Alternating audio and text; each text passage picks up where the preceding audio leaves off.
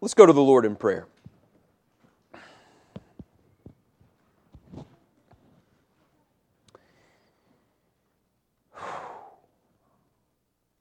Father, we now approach your throne in recognition of the fact that you have made us to know you. None of us are accidents. None of us are random coincidences. None of us have been put here for any other reason than to know you, to fellowship with you, to experience your goodness and your grace and your mercy and your blessings, to be able to press in to knowing you, the King of heaven and earth. You've put us here so that we can experience transcendent glory in the fellowship with your Son. That's why we're here, Lord, and we want to we want to press into that, Father, because we confess this morning that we are professional glory robbers. We are proficient at exchanging what you've created us for and going after cheap imitations of the real thing. And that's why we gather right now. Oh Lord, our Lord, please refresh our memories of what you've saved us to. Fill us with, with a fresh vision of the privilege the supreme privilege to know you and to be known by you and to walk with you and to be in relationship with you, O King. Do this through the declaration of your powerful word. We pray in Christ's name. Amen. Well, Phil, uh, was one of your first acts of. Uh, an elder, I'd like for you to come up uh, as an uh, involuntary, uh, involuntary volunteer here for a second. All right? Okay. Yeah. So if you'll just kind of stand right here in front of the, the keyboard because you're going to be the official starter of the 200 meter uh, sprint. Okay. And so um, this is this is me as a 200 meter sprinter, and I'm going to give you four different approaches to the 200 meter sprint. And Phil, you're simply on each time going to say, on your mark, get set, go. All right. I'm pretty sure that's not what they say in the official 200 meter, but whatever, that's what you're going to say. All right. So um, you just, you just, whenever you're ready, starter. All right. On your mark, get set, go. I um. I don't really feel like going. I would really just stay right here. Um, I'm kind of scared about what's ahead of me. I don't know if I've got the ability to run these 200 meters, and I'm not sure that uh, it's going to go very well.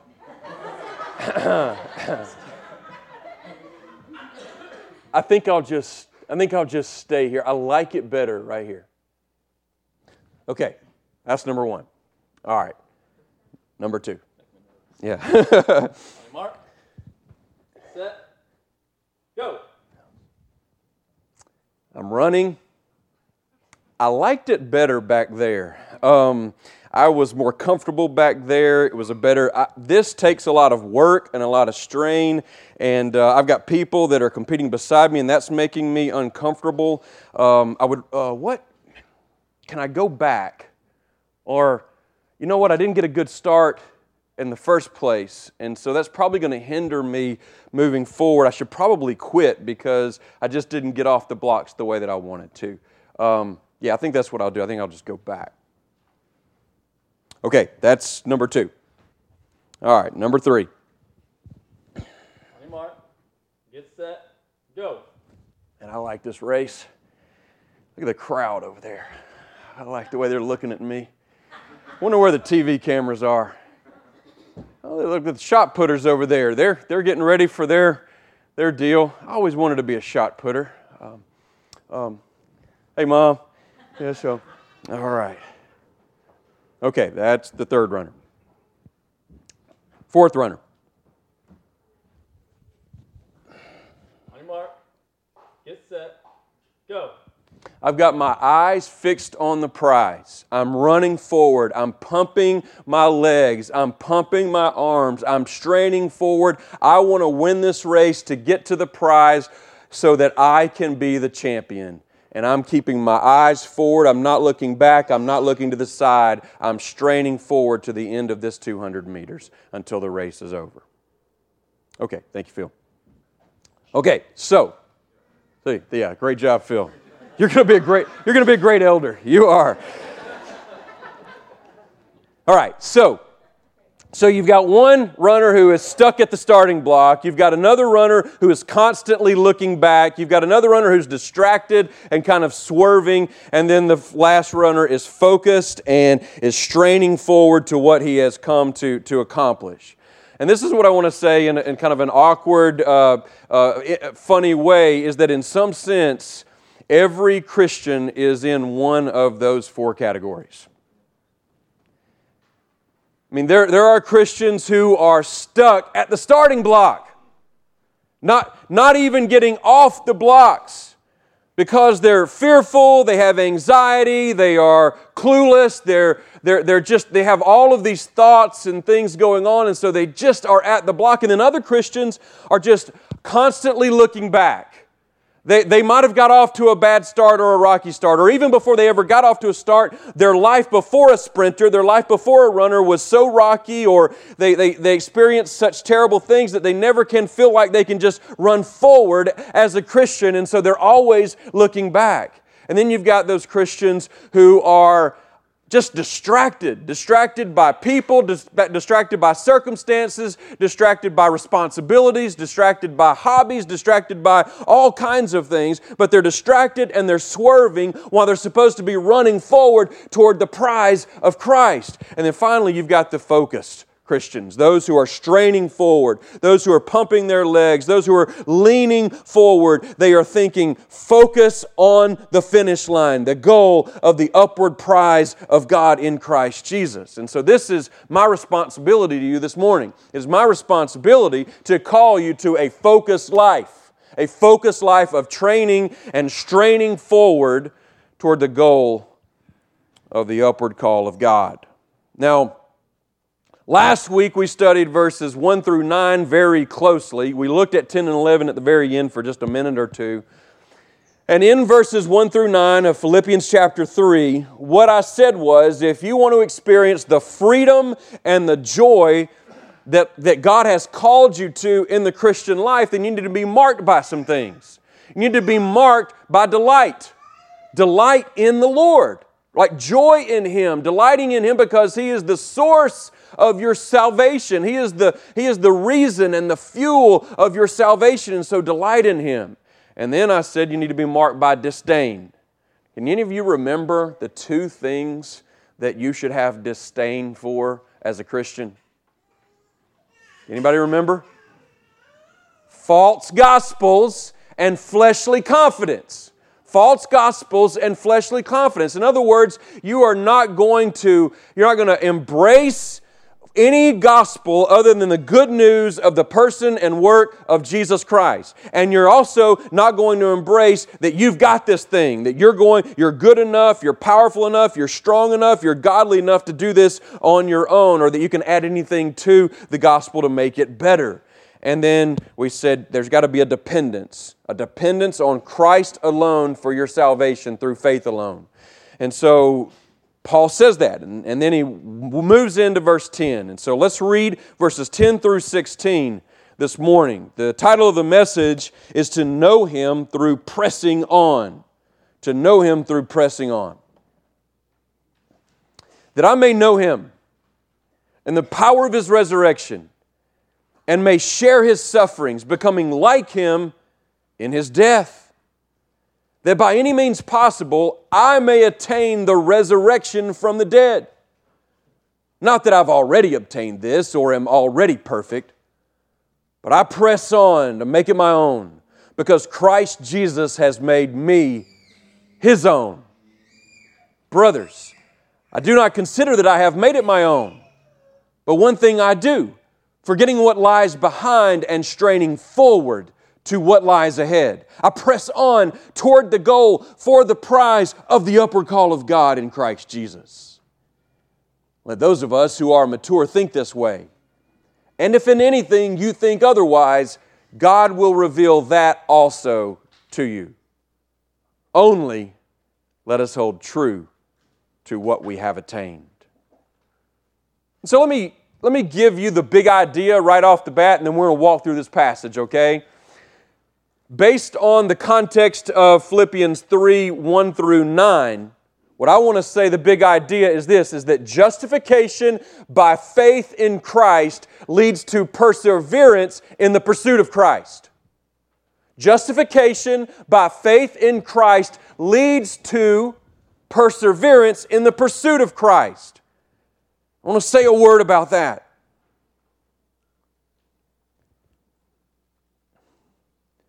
Many quote unquote Christians say that if you just believe that God has done it all, and that all you have to do is trust in what God has done and it's no work on your part, it's, it's nothing that you can do, then that's going to create passivity. It's going to create a, a, lack of desire to, to toil and to labor in your Christian life and to become holy because you're just all resting on God. And Paul takes this passage and says that is erroneous thinking. That is erroneous gospel thinking, and he's going to he's going to show you that. And so this is what I want you to know that justification by faith, that is depending on Christ and Christ alone for your salvation through faith in him, and working and toiling and laboring and straining toward Christ are not at odds with one another. They're not at odds. You, you depend on Christ for your salvation and you labor toward Christ in your salvation so that you can know Him and so that you can fellowship with Him and so that you can strain toward the prize of ultimately being like Him. And so that, that's the idea there. So, what I want to do is I want to give you three instructions. Three instructions this morning to capture the heart of Paul in this idea of pressing on. Three instructions so you'll persevere in the faith. And the first instruction, church, is pursue Jesus Christ. Pursue Jesus Christ. We see it in verses 10 and 11. And the first thing that we need to do is pursue the knowledge of Christ. Notice I'm not saying pursue the knowledge about Christ, but the, pursue the knowledge of Christ. In other words, pursue intimacy with Christ. You know, the Webster's dictionary defines intimacy as a close, familiar, affectionate, loving, personal relationship with another person. I'll say that again. A close, familiar, affectionate, loving, personal relationship with another person.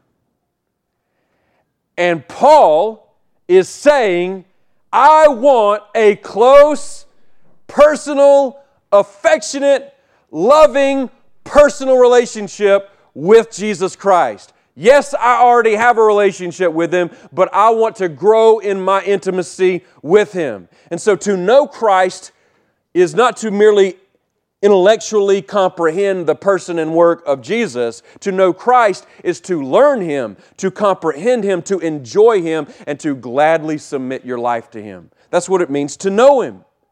And knowing Christ was Paul's ultimate goal in his life. Salvation is a relationship in which you really know Jesus, not that you just know about him.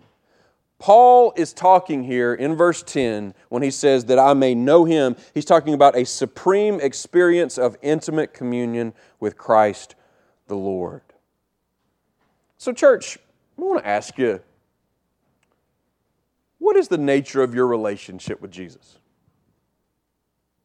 Now, I'm not asking you what is your standing with Jesus. I'm not asking you to tell me some facts about him. If we were to sit down and have a cup of coffee, could you talk to me about your relationship with Jesus while we drink an entire cup of coffee together? Because that's what Paul is getting at here. He's talking about a vibrant, personal, affectionate relationship with his Lord. He's saying that I may know him, that I may experience intimacy with Christ. And so, guys, can, can you talk to others about how you have a real relationship with Jesus? Now, I suspect that many of you can. But this is what I want to encourage you to. I want you to I want to encourage you to press into that relationship with Jesus. Press into a real communion with the Lord Jesus where you talk to him. He speaks to you in the Word. You meditate on Him. You listen to Him. He's going to listen to you as you talk to Him and you walk with Him day by day and hour by hour and minute by minute. Now, you're saying about how do you really have a relationship with somebody that you can't see? How do you really have a relationship with somebody that, that is, that is in intents purposes intangible to you? I'm gonna just, let me just give you a few little instructions here or, or principles. Learning Christ produces love for Christ. And so you've got to be committing yourself to learn from Christ. Reflection on Christ produces affection for Christ.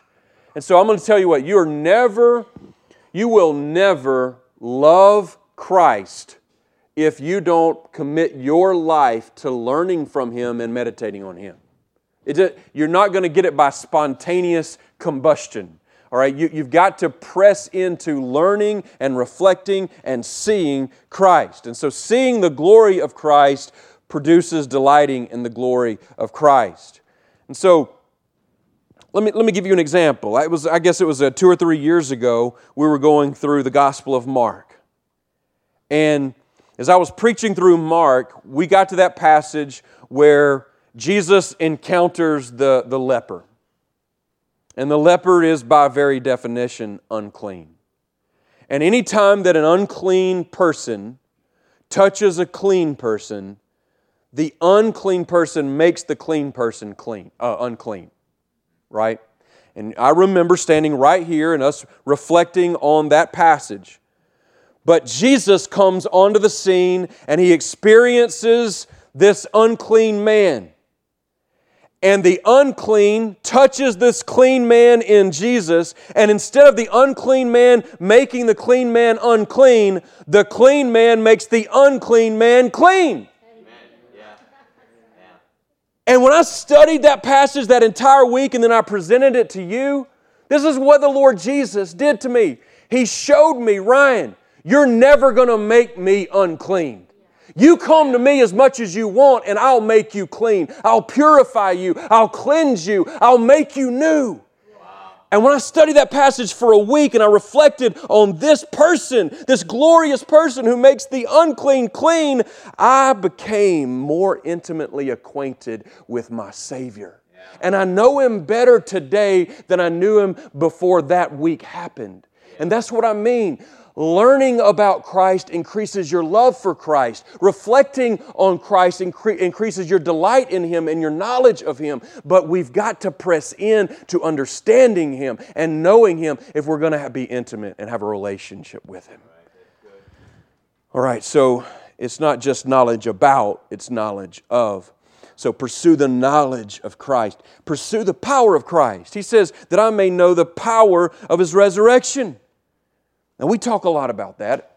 I talk a lot about that. What does it mean to know the power of his resurrection? I'll just go ahead and, and kind of give you a, a definition. The power of his resurrection is essentially the life giving power of God that raised Jesus from the dead. The power of his resurrection is the life giving power of God that raised Jesus from the dead. Resurrection power flows from the Father it raised Jesus from the dead. It provides Christ with new strength. It proceeds now from Christ to the believer through the Holy Spirit as the life giving force of salvation and sanctification. That's the, that's the resurrection power. And so, why does Paul say that he wants the power of his resurrection? Well, why would you not want the power of the resurrection, right? But he, he wants it because he wants God's sovereign power. I mean, when, when God the Father raised Jesus Christ from the dead, God is essentially saying, I have sovereign power over all physical forces. I have sovereign power over all spiritual forces. There is no principality, there is no power, there is no authority that is greater than my power, and I'm going to exercise sovereign dominion over that in raising my son from the dead. Hallelujah. Why would you not want that power? Right. That's right. So there is no power or validity to the Christian life apart from Jesus Christ's resurrection from the dead. Yeah. Now remember, Paul said, if our hope in the resurrection of Christ is for this life only, we are the most pitiful people on the planet. Yeah. Remember, he said that. Yeah. But he said, but Christ is risen from the dead. Yeah. So we're not pitiful. We have the power of God running in our hearts and in our lives and in our bodies, and we need to claim that power. In Christ, we say, well, what, what kind of power is there? There is power over sin, power over temptation, power over trials, power for love, power for service, power for witness, power for perseverance. We have power in our otherwise powerless lives. That's what we have. And that's why you and I should count all things as loss, just like Paul does in Philippians 3 1 through now. We, we count our power as loss, our strength as loss, our intellect as loss, all of these things that we were counting on, and we count Christ as gain because in Christ we get resurrection power. All right, so why did Paul mention the power of his resurrection immediately after he talks about uh, knowing Christ? And what he's doing is he is drawing attention to the power of Christ's resurrection in order to reveal to the believer how we need, how we need to have this necessary strength to suffer for his name. Because look back down at the text. He says, essentially, pursue the sufferings of Christ. He says, that I may know the power of his resurrection and may share his sufferings, becoming like him in his death. Now, some of your versions, Ben, you still use the New King James. No, oh, you made the switch. Uh, oh, okay, that's right. All right, so I think it's the New King James, maybe it's the NIV, says the fellowship of his sufferings. Some of your versions may say that, and that's an accurate translation. It's the word that many of you already know, koinonia. Koinonia, fellowship with. And what what Paul is saying is, is I want fellowship with the sufferings of Christ. I want fellowship all the way to the death of Christ. What Christ endured at the hands of evil and ungodly and sinful and jealous and envious men, I want to participate in that. I mean, Paul's saying, I want some of that. You're like, why do you want some of that, Paul? Because I want to be counted as a follower of Christ. Yeah. Boy, does this not fly in the face of health, wealth, prosperity theology? I mean, Paul makes his great aim to know Christ and the power of his resurrection. And the first thing that he says after that is, so that I can share in his sufferings, all the way to the point of death. And the health, wealth, prosperity gospel says you're supposed to be always healthy, always wealthy, always prosperous, so that you won't have to suffer any of these things. And Paul says, no, that's exactly what I want to do. I want to suffer the difficulties of human life and the sufferings of persecution from people who hate Christ because I want to be counted in the same lump that Christ is being counted. And so, Paul is saying, I want to suffer. Now, I think probably most everyone realizes that Paul is not talking about, I want to suffer so that I can atone for my sins in some way that Jesus atoned. He's not saying that. He's simply saying, I want to be counted among those who suffer for the name and for the cause of Christ. John Piper has said suffering is a path deep into the heart of God. God has special revelations of His glory for His suffering children.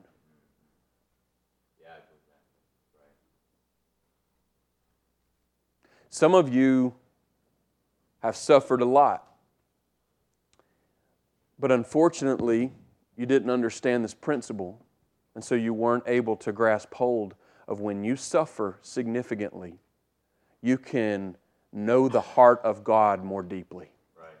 You can experience fellowship with Christ more strongly. And so, this is what I want to call you to, church. Whenever you have a suffering, whenever you have a difficulty in your life and it is persisting and you are, you are persuaded and tempted to, to, to think of something to just get rid of, to, to, to get away with, no, don't do that.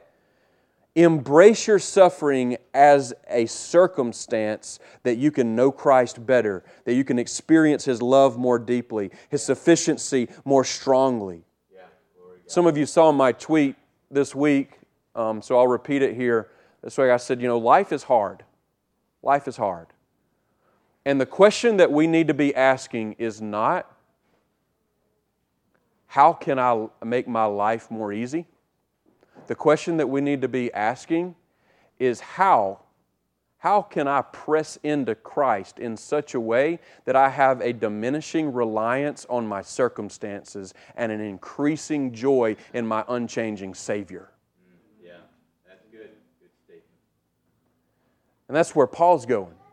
He said, Look, look, you can, you can whip me 40 times, you can throw me in as many jails as you want to, you can deprive me of food, deprive me of water deprive me of my friends, but you cannot deprive me of Christ. And so the more you persecute me, the more I can know Him. The more you harm me, the more I can know Him. And when I know Him and I'm suffering for Him, I'm going deeper and deeper into the heart of God. And you're thinking that you're discouraging me, and all the while I'm being raised up and elevated into a stronger and deeper knowledge of Christ my Savior. And that's the whole goal of my life. So bring it on.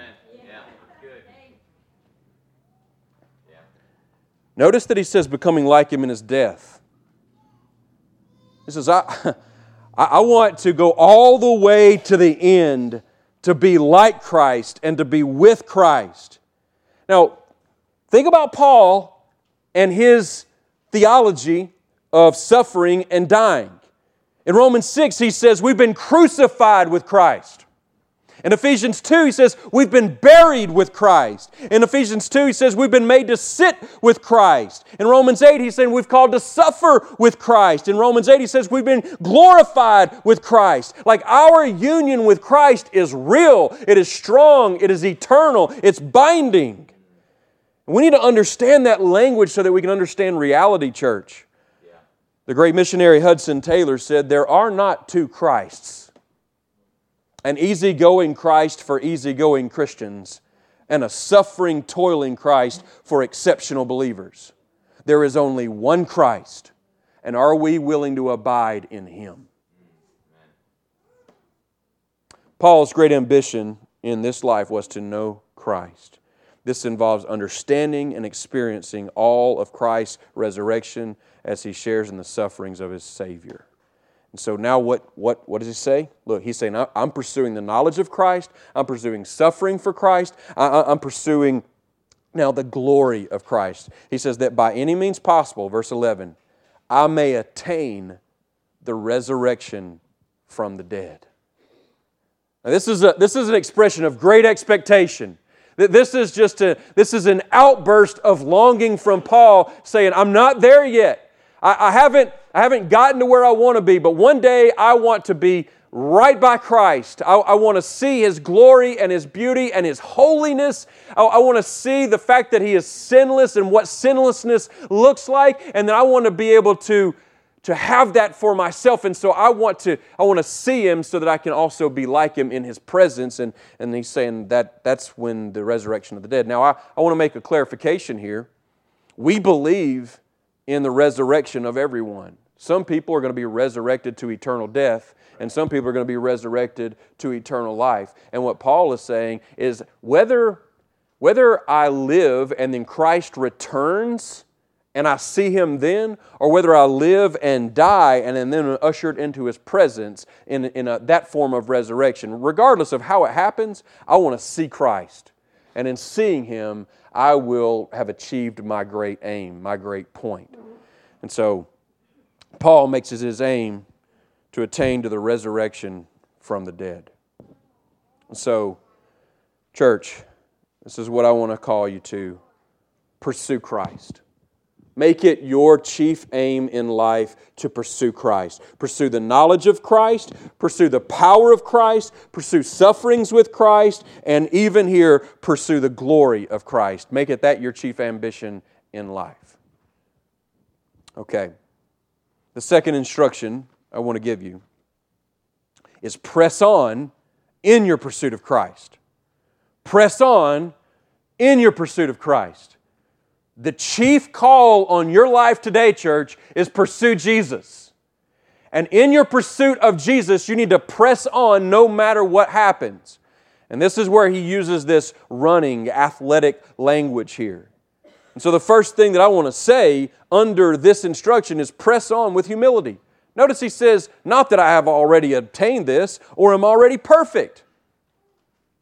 Paul's being humble here. There, there are people in and around the Philippian church that are preaching this message of perfection. We've arrived. Listen to us.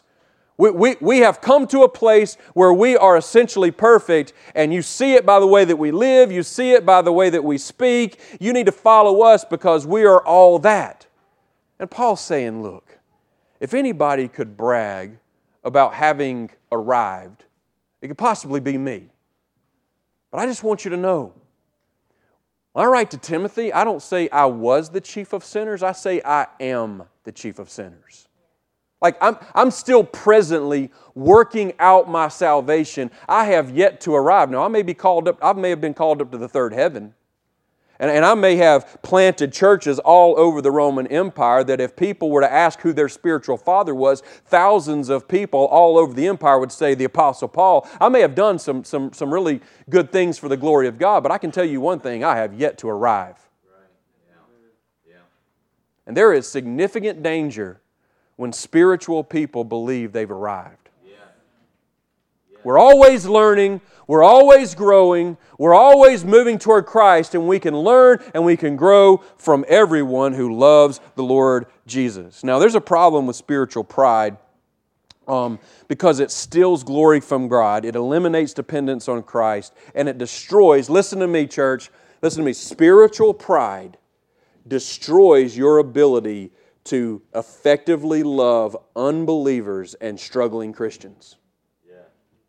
Like I, have been, I've been in the midst of Christians who are so theologically a- arrogant and who have all their, their I's dotted and T's crossed. And boy, they know all the answers to all the major questions of theology and doctrine, and man, they are so impressive. But they are so unwinsome to people who are struggling, whether they're Christians or not Christians. And I just want to tell you this I, I'm just going to tell you straight up.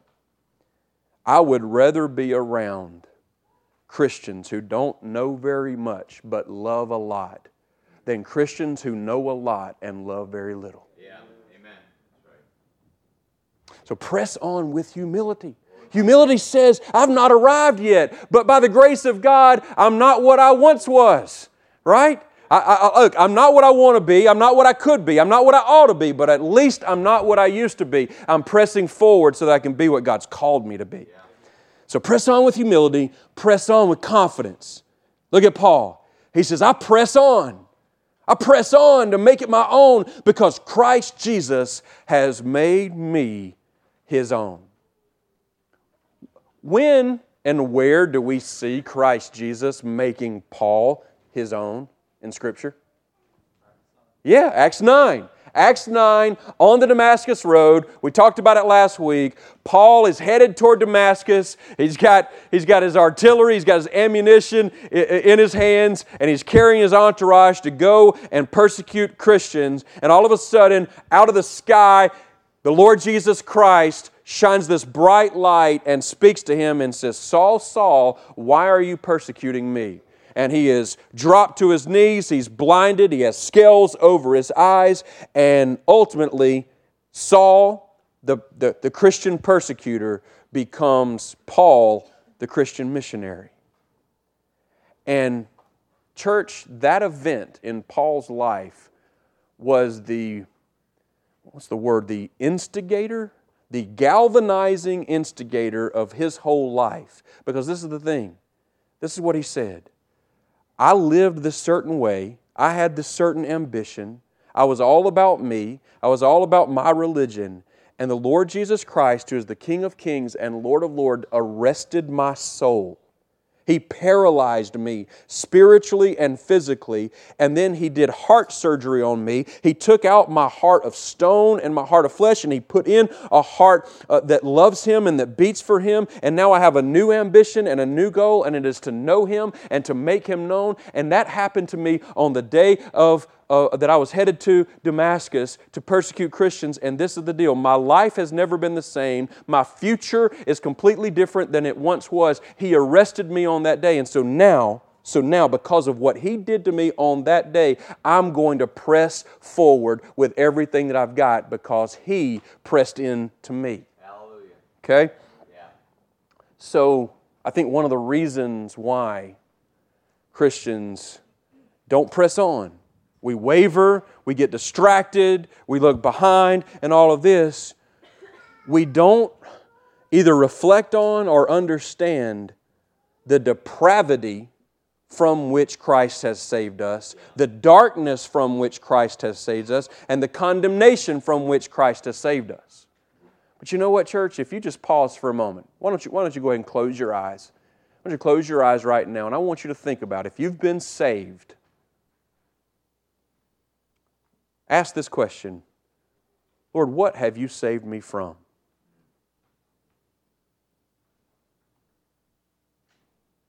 I was headed in this way, Lord. This is where I was going, Lord.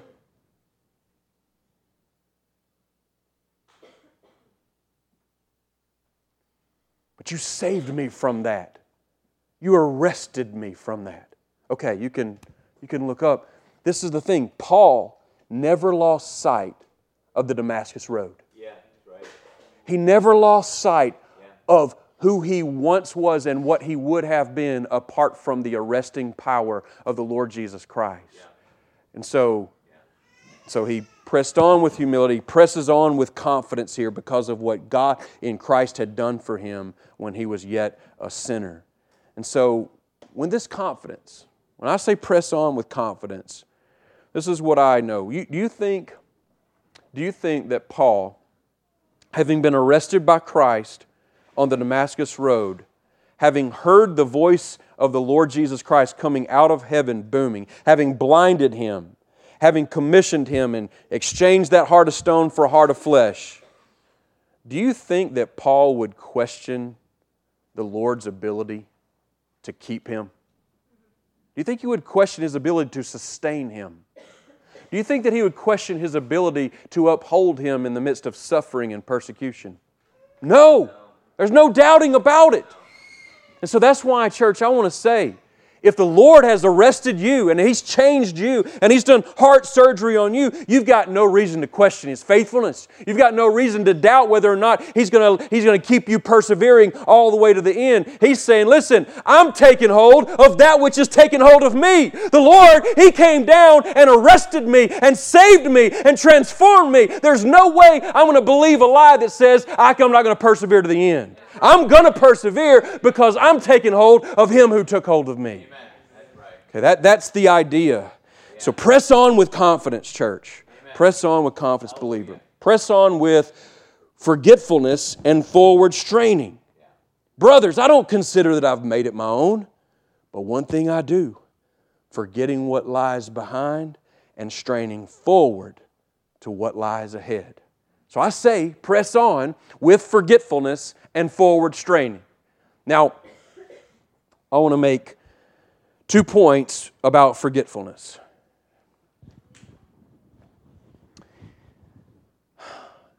I actually want to make a footnote comment before I make those two points.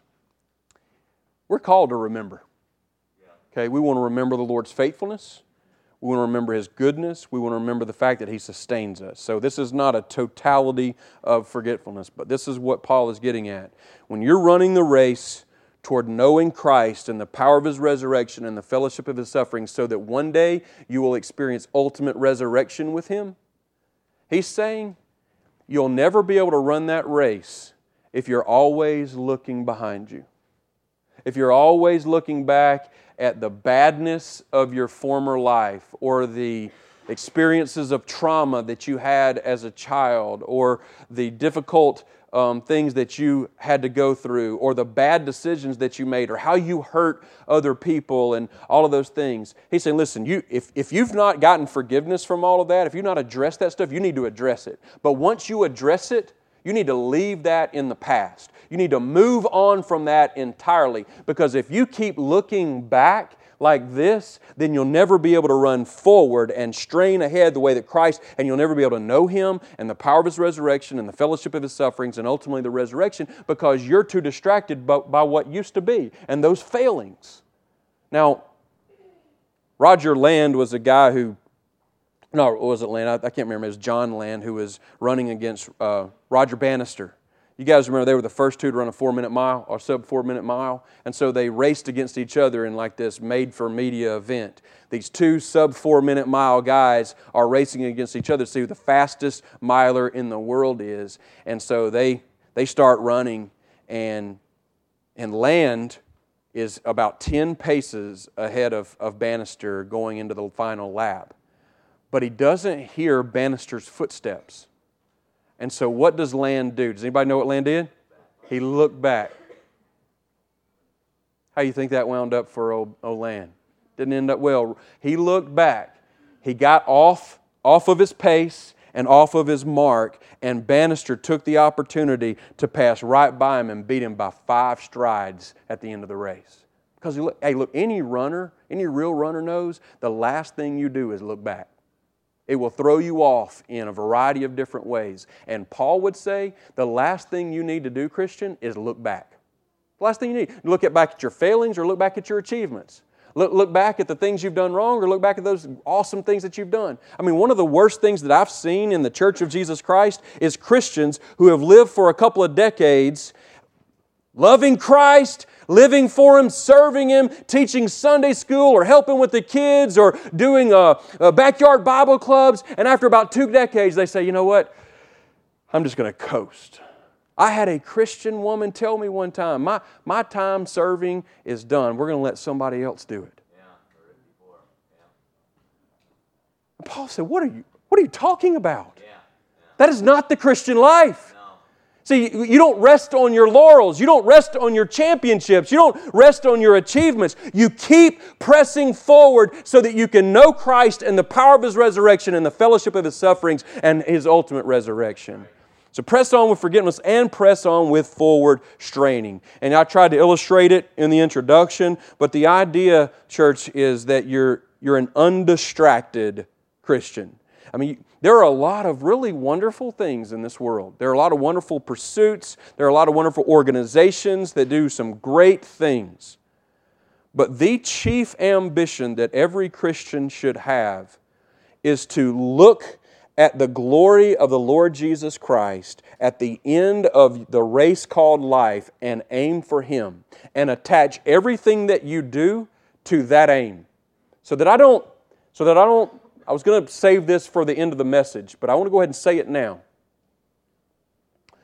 If you're a mother, if you're a mother, your chief aim is not to be a great mother to your children. Your chief aim is to run with perseverance the race marked out for you toward the glory of the Lord Jesus Christ. And as you run toward the glory of the Lord Jesus Christ, you parent your children with excellence and love toward that same end. Okay? When, if, you're, if you're single and you've never been married and you're a Christian, your aim is not, I'm going to get married. I'm going to get married. I can't wait to be married and to be a husband and a father or a wife and a mother and to enjoy marriage. Oh, I'm aiming for this marriage. No, your aim is not marriage. Your aim is the glory of Christ and the magnification of His name. And as you're running toward Christ and you're aiming toward Christ, you get married. You say, hey, run to Christ with me. The same is true for every other calling in your life. Christ is the chief aim, and everything else gets to come along with you toward that chief aim. So press on with forgetfulness and press on with forward straining, being undistracted by the things around you. And press on with vision. He says, I press on toward the goal for the upward prize, uh, for the prize of the upward call of God in Christ Jesus. And all those prepositions trick me all week long, all right? So he says, I press on toward the goal for the prize of the upward call of God in Christ Jesus. But what is interesting about those prepositions is they represent something, okay? So you have, you have that preposition toward, which gives you the direction you're headed, right? And the direction you're headed is toward a goal. The goal is the what? The finish line, right? And when you get to the finish line and you finish first, this is race kind of analogy here, what are you going to get if you finish first? The prize. You're going to get the prize because you finished first. You crossed the finish line first. And that's the idea is that you're looking at the finish line and you're toiling and you're straining and you're moving so that you can get the prize, which is the upward call of God in Christ Jesus, which Paul could also say is the resurrection. I'm talking about that ultimate resurrection and glorification. And so you got to press on with vision. Um, I also want to expose, I want to expose an issue. And I tried to do it with the running analogy where the guy never got off the block. And I think it's probably our culture kind of beats this into us. I don't know what all the other forces are that have made us think this way, but when I say the words the Christian life, So many Christians don't think that there's like an end game to that. So many Christians think, well, you know, I'm just living my life. I've now become a Christian. I just keep living my life. And I just kind of do what I do, and I am what I am, and it is what it is. And Christ is saying, as soon as you become a Christian, you're in a race. Right. And there's a finish line. And there's a goal. And there's a prize. And there's an ambition. And so the moment you become a Christian, you enter that race and you go after it. You see it and you train for it and you work at it and you toil toward it. The Christian life, guys, is not just simply a beingness. The Christian life is a, a workingness to it. it. there, is a, there is a direction you're headed. There is a place you're going. There is a way to work and a way to toil in order to get there. There is an end game. And that's what Paul is saying. There's an end game to this. Press on with vision so that you can grab the prize of the upward call of God in Christ Jesus. Okay, I'll take a breath. Press on in your pursuit of Christ. Let's, uh, let's look finally. Press, I'm sorry, practice maturity in your pursuit of Christ. Practice maturity in your pursuit of Christ. He says, practice maturity in your thinking first. Let those of us who are mature think this way. And if in anything you think otherwise, God will reveal that also to you. He uses that word think twice here, twice. Phroneo, it's a mindset, it's a way of thinking, it's an attitude that is produced by, by the thoughts that you have in your mind. So he says, Let those of us who are mature think this way, and if anything you think otherwise, God will reveal that also to you. I think I've said this three or four times over the last year, but one of the major problems with Christians is that we think too little and we just absorb too much. Yeah, right. And Paul uses this word think twice as the bookend of saying that I may know Christ and the power of his resurrection. Listen, church, you're never going to know Christ if you're not a thinker. You're never going to experience the resurrection of Christ if you're not a thinker. You're never going to suffer with Him in a redeeming fashion if you're not a thinker. He's saying, think. Put your mind to stuff. Dwell on, meditate on, fix your mind and your heart on something so that you can be shaped by Christ. And so practice maturity in your thinking. And so this is, this is exactly what Paul is saying right here. He's saying if your chief aim is not to know Christ,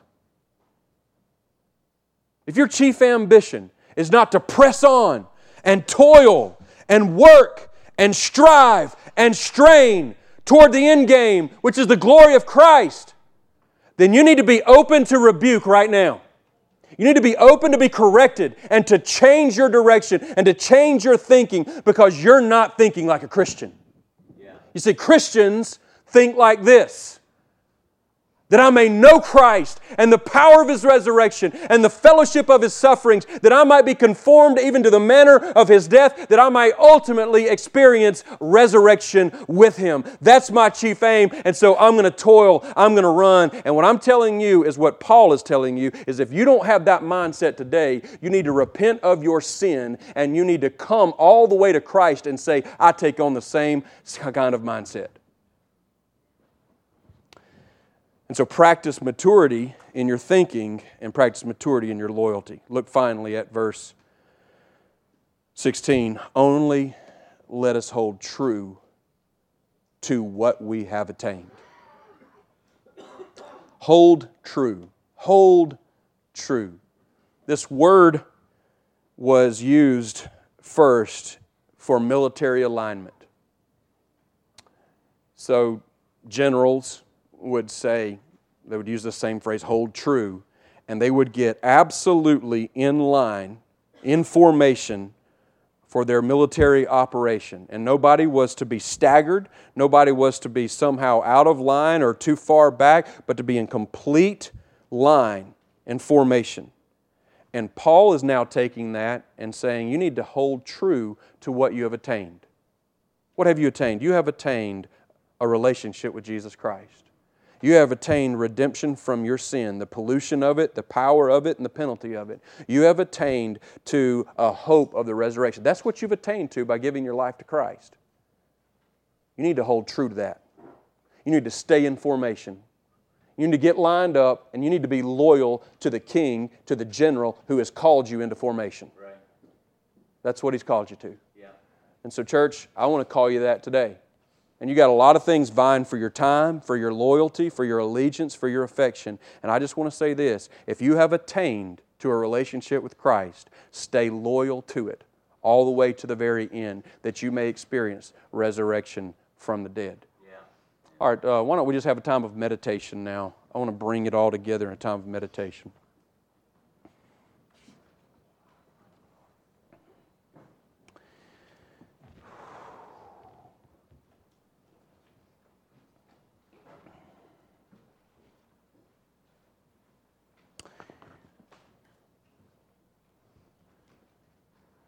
So,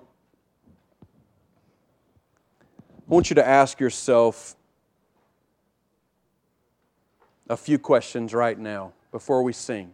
And I, I, want to celebrate today what Christ has done for us, and I want to celebrate the honor and the privilege to be able to press on with Him so that we can know Him better. But I want to ask you some questions before we do so so that you can take this thing home with you.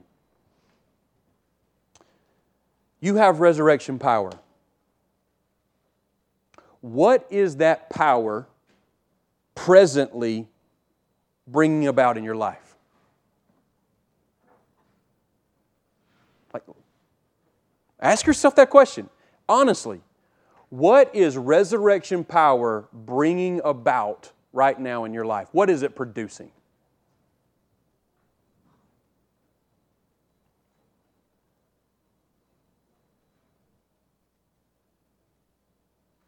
Second question Have you let your suffering press you into a greater knowledge of Christ?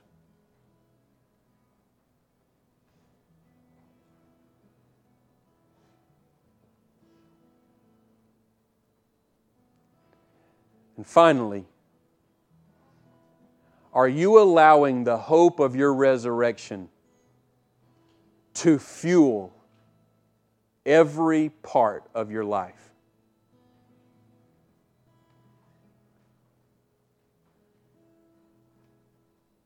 Man, if you're giving positive responses to these three questions, man, the Lord is doing a massive work of grace in your life.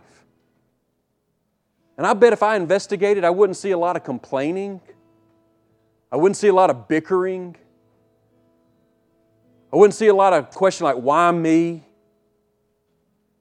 What we would see is somebody who is inflamed for the glory of Christ and is pursuing the presence of Christ in their life. And I bet you're a joy to be around. Are you a joy to be around?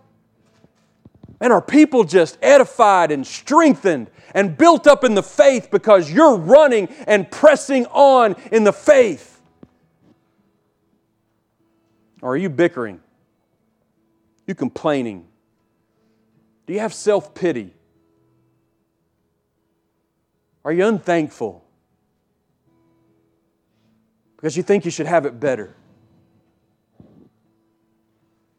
Chances are, if that's you, you either haven't gotten off the starting block, you're either looking behind you, or you're distracted by things on the infield or up in the stands, and your eyes are not on the prize.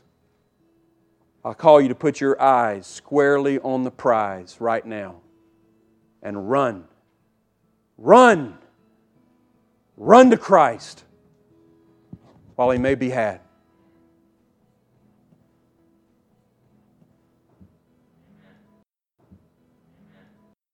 That song, He Will Hold Me Fast, made me think of Derek Redmond. Derek Redmond was a sprinter, and he had made it to the 1988 Olympics and before competing for the 400, which was his, he had, I think at the age of 19, he had set the English world record for the 400. And so he was anticipating winning a, a win, winning a medal at the 88 Olympics. And, and right before he, he ran, he tore his Achilles heel. And over the next year and a half or so, he had five surgeries to repair his Achilles heel. And he says, I'm going to make it to the 92 Olympics. I'm going to make it and I'm going to win a medal. And so he qualifies and does all of that, and he gets to the, the, the, 92 Olympics, and he and his dad are really close, and his dad is right there. I think it was in Barcelona that year, if I'm not mistaken. And so I, he, he said they, they had like breakfast that morning, and they were talking about the race. And, and so Eric, uh, Derek Redmond makes it to the race. He had already won, I guess, some, some uh, qualifiers to get to the race. And his dad makes it into the stands and gets all the way to the top a row so that he can look down at the race and watch the 400. And Derek Redmond takes his spot, I guess seven other runners in the 400, and he begins to run. And he's running, he's clearly going to make a medal, whether it's gold, silver, bronze, whatever. He's clearly going to make a medal. And all of a sudden, Derek Redmond pulls his hamstring, collapses. Dad's looking up in the stands. What just happened? He stays down. He finally gets up and he starts hobbling on one foot like this. All the guys are 20, 30, 40 meters away. They're just and Derek Redmond is, is just going like this. And dad runs down from the top of the, the stadium, jumps over the fence, security trying to go get him. And he said, That's my son out there. That's my son. And he grabs Derek's waist, puts his arm around him, and he carries him all the way to the finish line. And he lets him go and he lets Derek cross over the finish line. Yeah. And then he embraces his son. Yeah. When we say he will hold us fast, when we're running and we're pursuing and we're toiling and we're going hard after Christ, let us not forget that Christ is with us, that He's carrying us. We're gonna, we're gonna tear our Achilles heel, we're gonna pull our hamstring, we're gonna do stupid things, we're gonna say awful things, but Christ is with us and He's gonna hold us fast all the way to the very end. Glory. Can I get an amen? Yeah. Amen. Christ is with us. He's gonna hold us fast. Let's pursue with confidence.